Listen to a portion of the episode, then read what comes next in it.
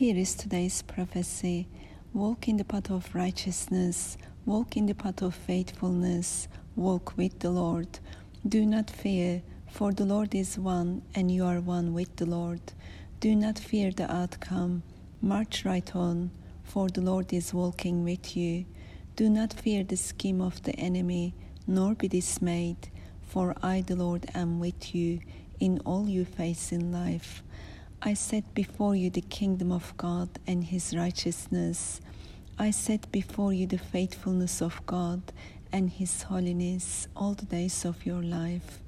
Nothing is too difficult for the Lord. Keep fair, keep holy, keep on, for the Lord your God living his life through you.